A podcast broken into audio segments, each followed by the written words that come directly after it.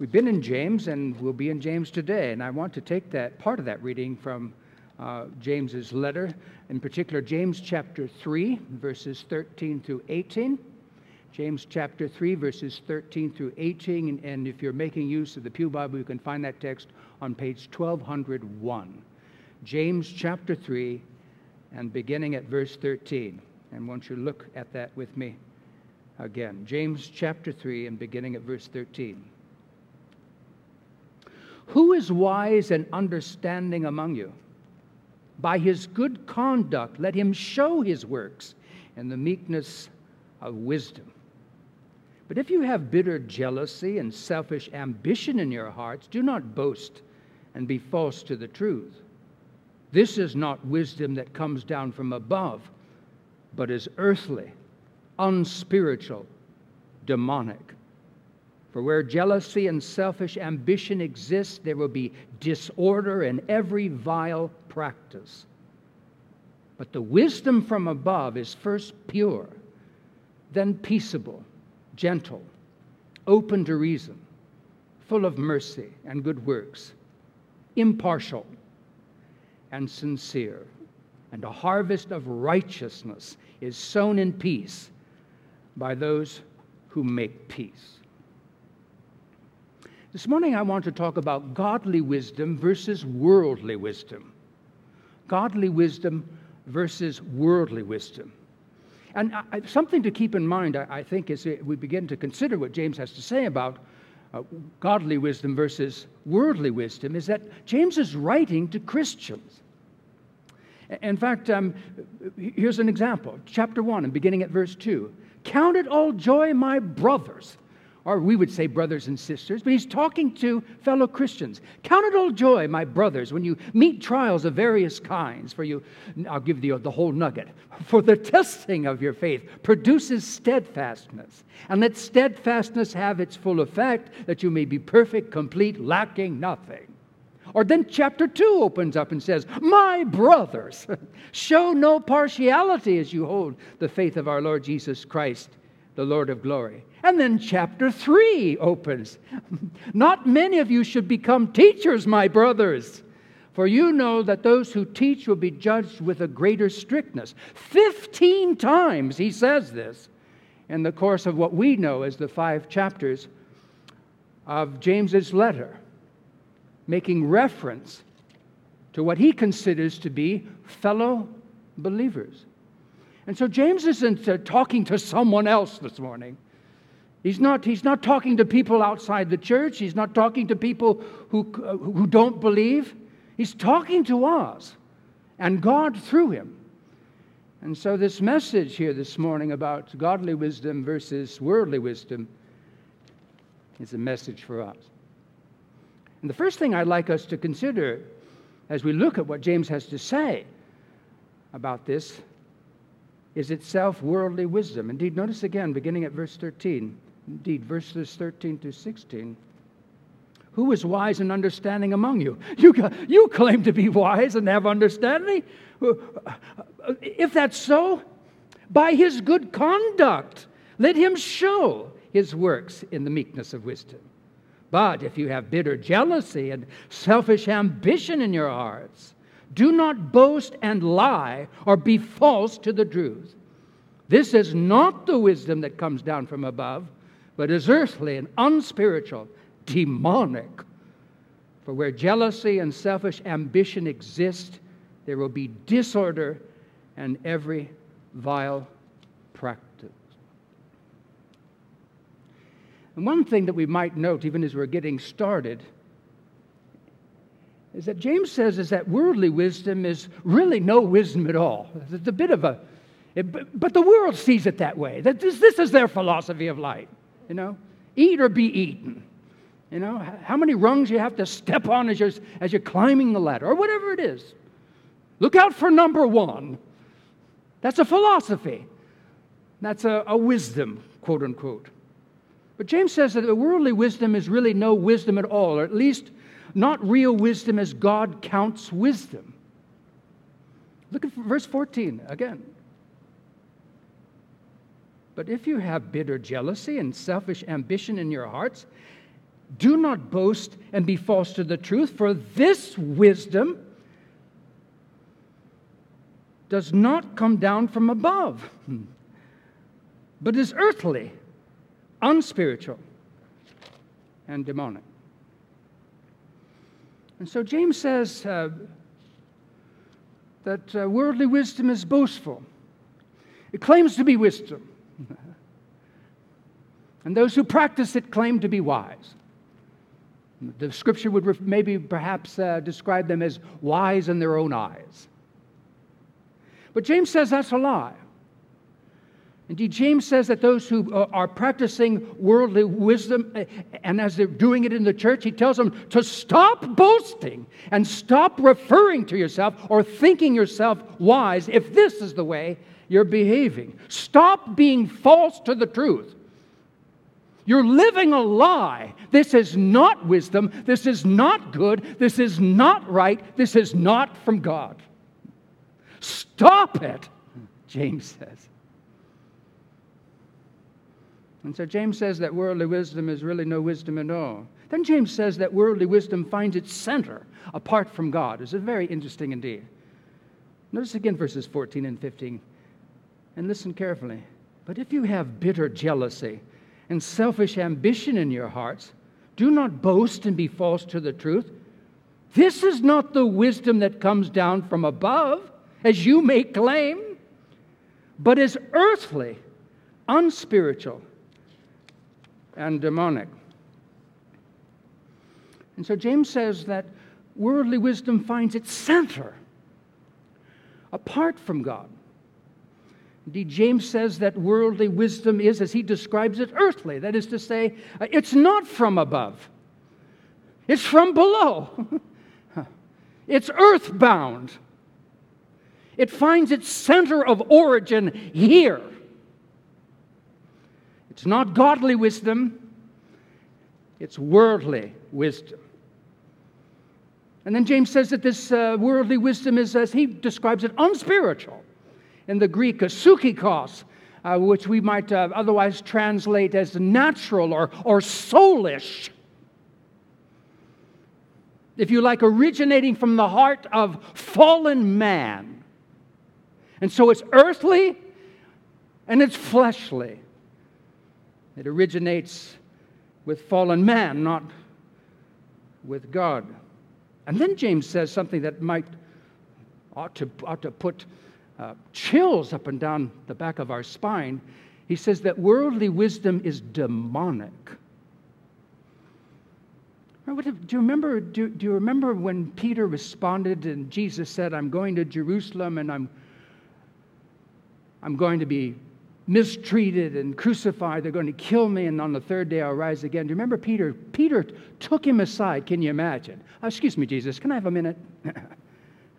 Takes him aside, grabbed him, shook him, and said, That will never happen to you. And what was Jesus' response? He said, Get behind me, Satan. And notice what came in the next phrase because you are thinking like a man the thoughts of a human being, not the thoughts of God. And this wisdom, this false wisdom, this earthly wisdom, this unspiritual wisdom, James calls demonic. And indeed, at the very least, it should alert us to how dangerous it is. We tend to sort of, I don't know, uh, just sort of gloss over it when, it when it's present in our lives, and depending on the other person who may be practicing it, if it's a friend or whatever, that we might gloss, gloss over it in their life. But James says this, this is serious, serious stuff. Demonic. It's ungodly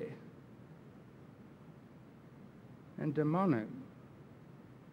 And so the world finds, world's wisdom finds its center apart from God. And then James says, and worldly wisdom is characterized by five key features. Notice again verses 14 and watch them, look for them.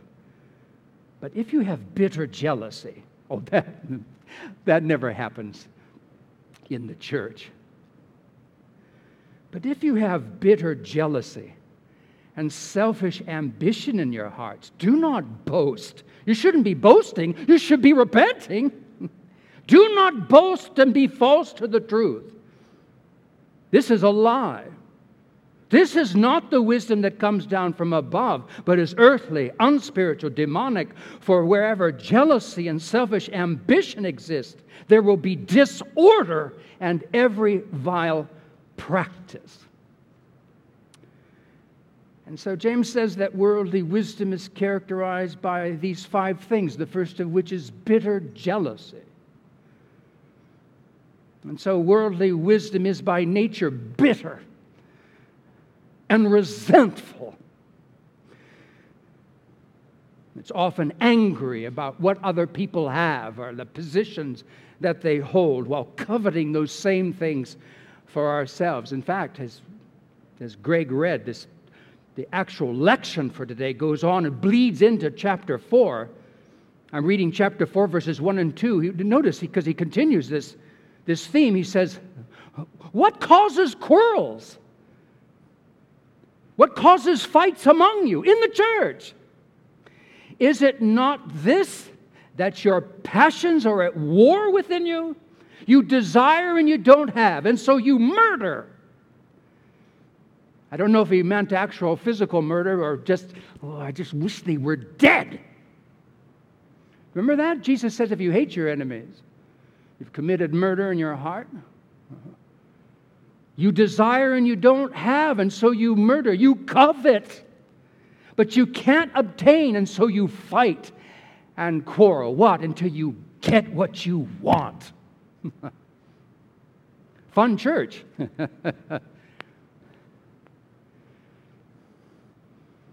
and so, this is the description of the church where worldly wisdom is run rampant or is at, otherwise at work.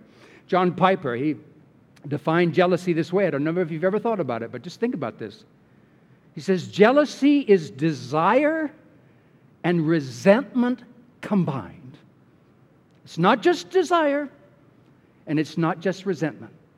Jealousy is desire, I want it, and resentment because you've got it combined.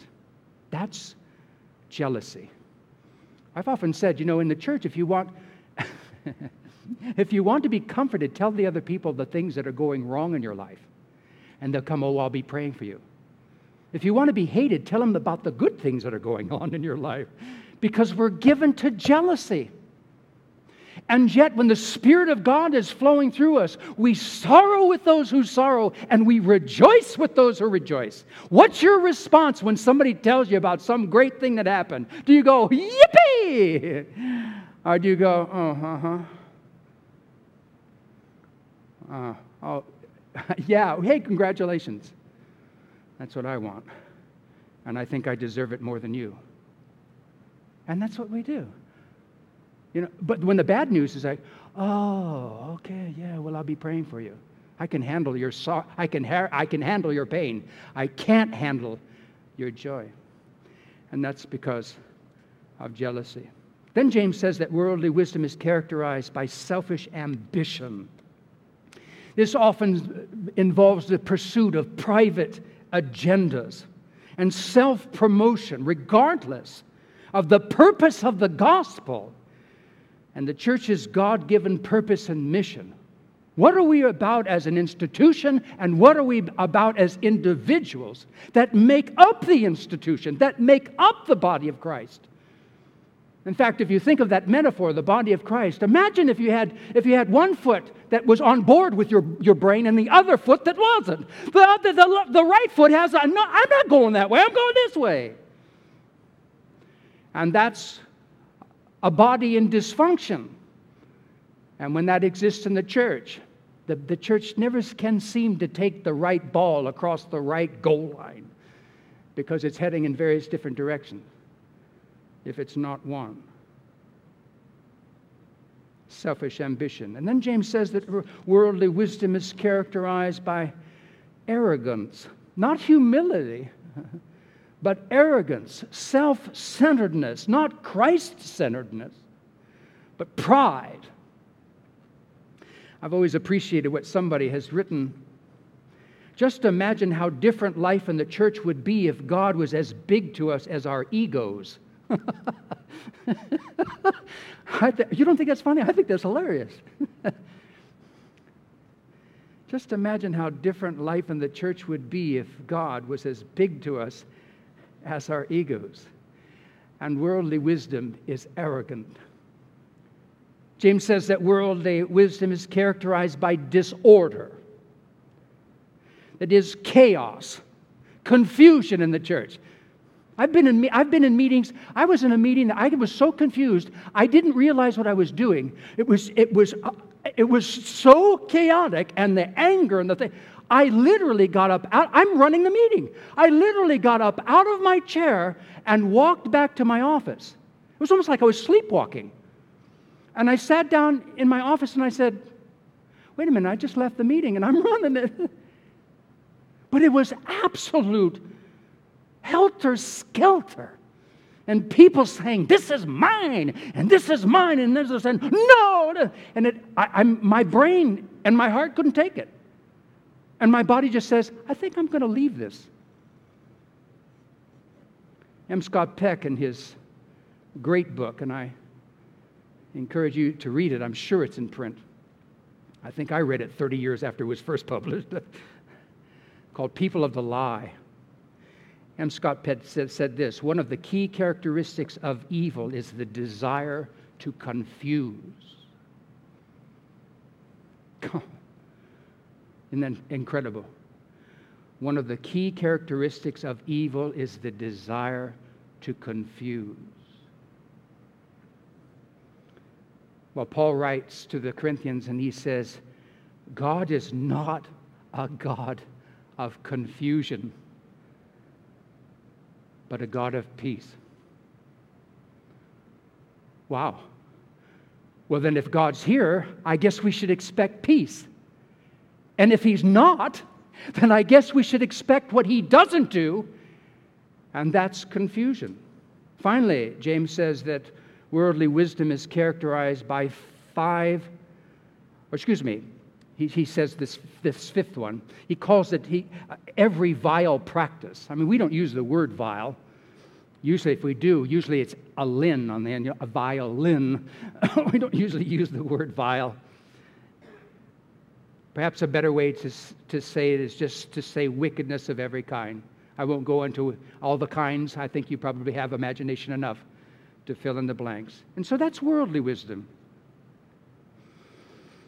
And then we have godly wisdom. And notice that James says about godly wisdom that godly wisdom isn't just a way of thinking, but it's a way of living. Not just a, oh, I have godly wisdom. Ooh, I have the mind of Christ. Great. Do you have the behavior of Christ? Because if you don't have the behavior of Christ, you know what? You don't have the mind of Christ. Indeed, notice verse 13. He says, Who's wise and understanding among you? You're claiming that for yourself? Great. Who is it who's wise and understanding among, uh, among you? By his good works, by his good conduct, I should say, let him show his works in the meekness of wisdom. Show me your wisdom. Don't tell me about it. Don't tell me you're wise and then you're selfishly ambitious and you're filled with bitter jealousy and you're causing disorder and on and on. Show me godly wisdom alive in you. And so, godly wisdom isn't just a way of thinking, it is a way of living. Anyone can claim to, to possess godly wisdom. In fact, people do. And if they do, and maybe it's you, let's see how you do under pressure. That's when the real you comes out. oh, yes, it's, I'm filled with the Spirit, love, joy, peace, patience. Good. You know, by the way, when the Spirit is filling you, they, you get those all together. Notice it's not called the fruits of the Spirit, it's called the fruit of the Spirit. You get all nine at once when the Spirit of God. You will be both joyful and patient. right? And the Spirit of God is working in you. You go, Lord. I, I was telling the men on, on Saturday, Something was bothering me. I felt like I was being mistreated and everything. And I said, I said, Lord, I said, well, thank you. Now I get to know what it's like, how you have to put up with me. Because you do nothing but good in my life. And I'm indifferent to you sometimes, and I ignore you, and so on, and I am unjust to you, and you keep on loving me. And now I'm experiencing this thing, and I think I, get, I deserve better. And now I get to know what it's like for you to have to deal with me. I think that's from the Spirit. And so I rejoiced in the circumstance. I don't do that always. That's why I'm telling you that I did it.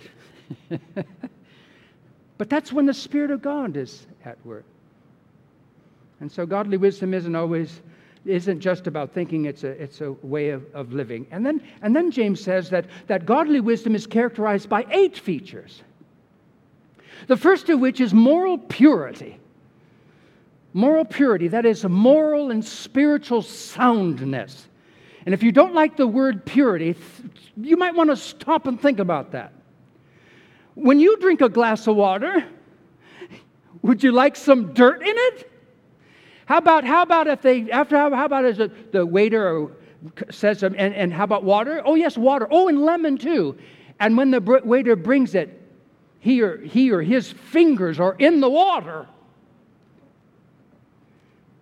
Now, purity is really a good thing when you stop and think about it. How much water can you actually have in your transmission and it still will work? That's because there's an impurity, something that doesn't belong. Moral purity is sound and good. It is what it's supposed to be. And peace is a characteristic of godly wisdom.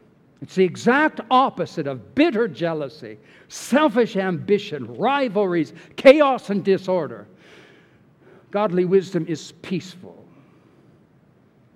And James says that godly wisdom is gentle, it's characterized by gentleness or meekness, or what we would usually refer to as humility. I always loved uh, Tim Keller's definition of humility. He, he describes it as blessed self forgetfulness. That is so awesome. Blessed self forgetfulness.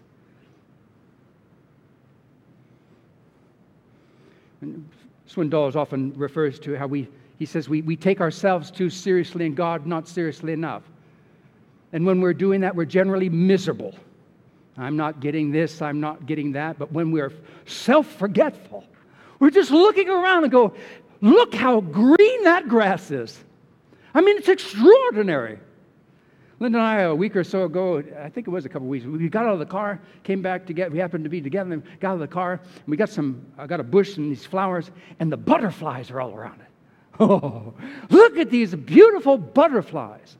When you're focused on self, you don't see the greenness in the grass and the beauty of the butterfly or the image of God in the person sitting across from you who may be a blessing or even a bane to you. But the image of God is there if we have eyes to see.